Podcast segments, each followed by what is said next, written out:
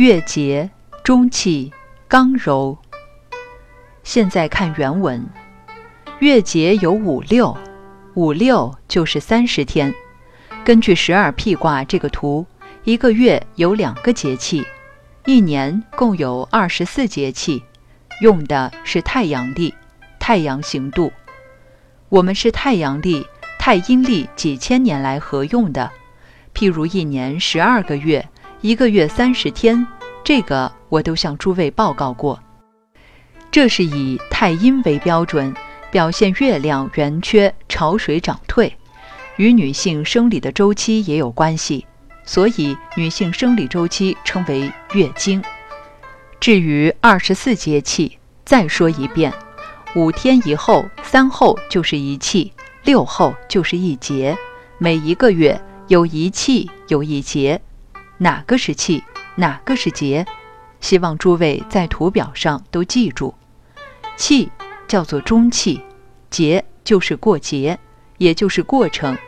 做功夫有时中气发动，注意这个中气发动。等一下我们要讨论打坐做功夫是怎么一回事。现在修密宗的人很多，要打通中脉，又是在海底，又是在头顶。搞了半天，中气究竟在哪里？究竟是个什么东西？这都要搞清楚才行。经纬奉日始，直线谓之经，横线谓之纬。这个经纬奉日始是以太阳在天体的行度为标准。奉日始是用太阳历，我们上古就使用了。兼并为六十，以一个月来讲。每天一半是白天，一半是黑夜，合起来就有六十个作用。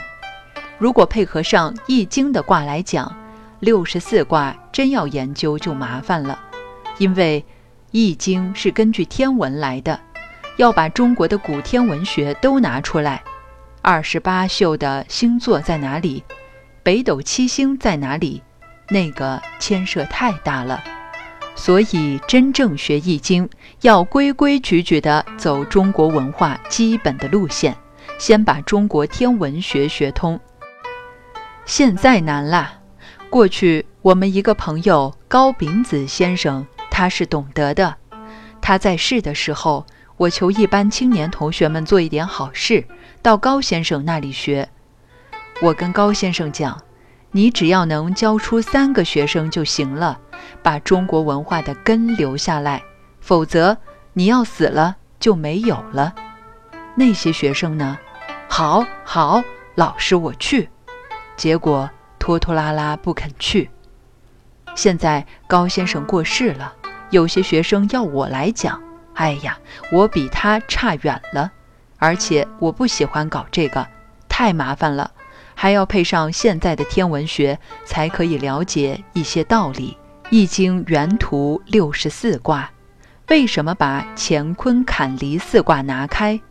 因为乾坤两卦代表天地，天地在那里不会动的；坎离两卦代表太阳、月亮，也是待定的。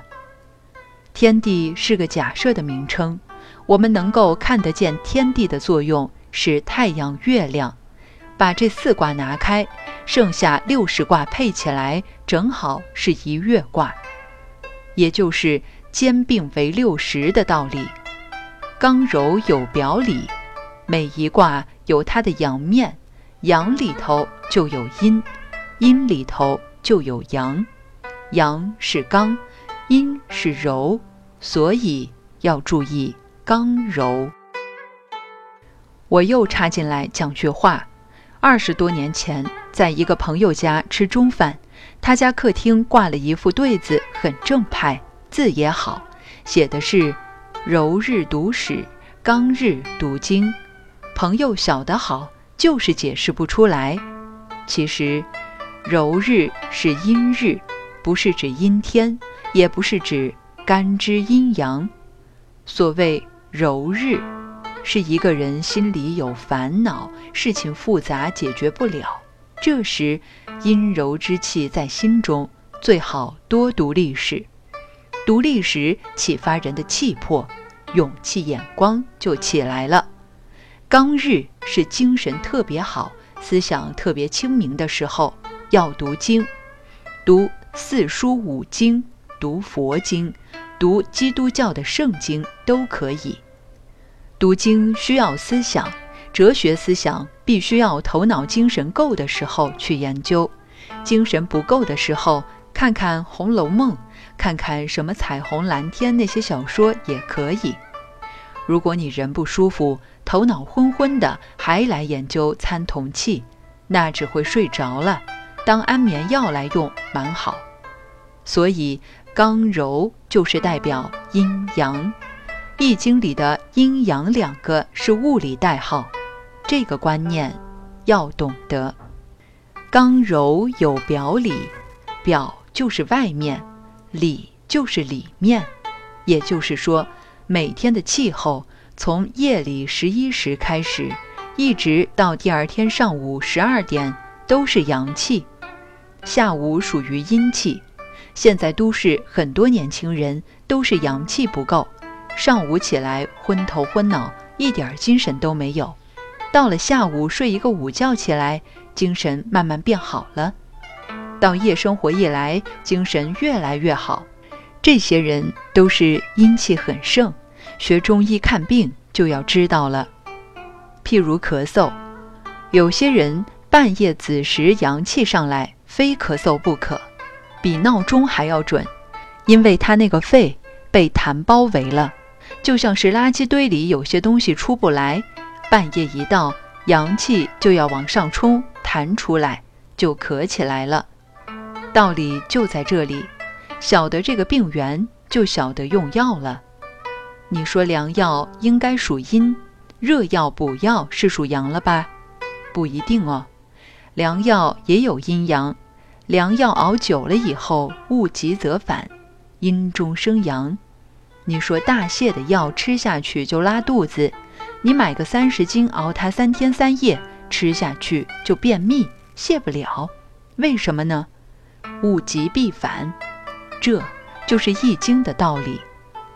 西医大多是不管这个的，我们有大西医在做，对不起呀。不过他现在研究中医了，中医药有特别多物极必反的状况，所以补药吃多了反而出毛病。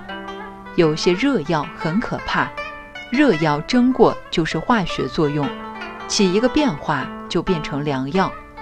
为什么讲这些呢？做功夫也一样，你这个原理不懂，打起坐来有时候坐不住怎么办？这个里头就是刚柔有表里，早晨属于阳卦，下午属于阴卦。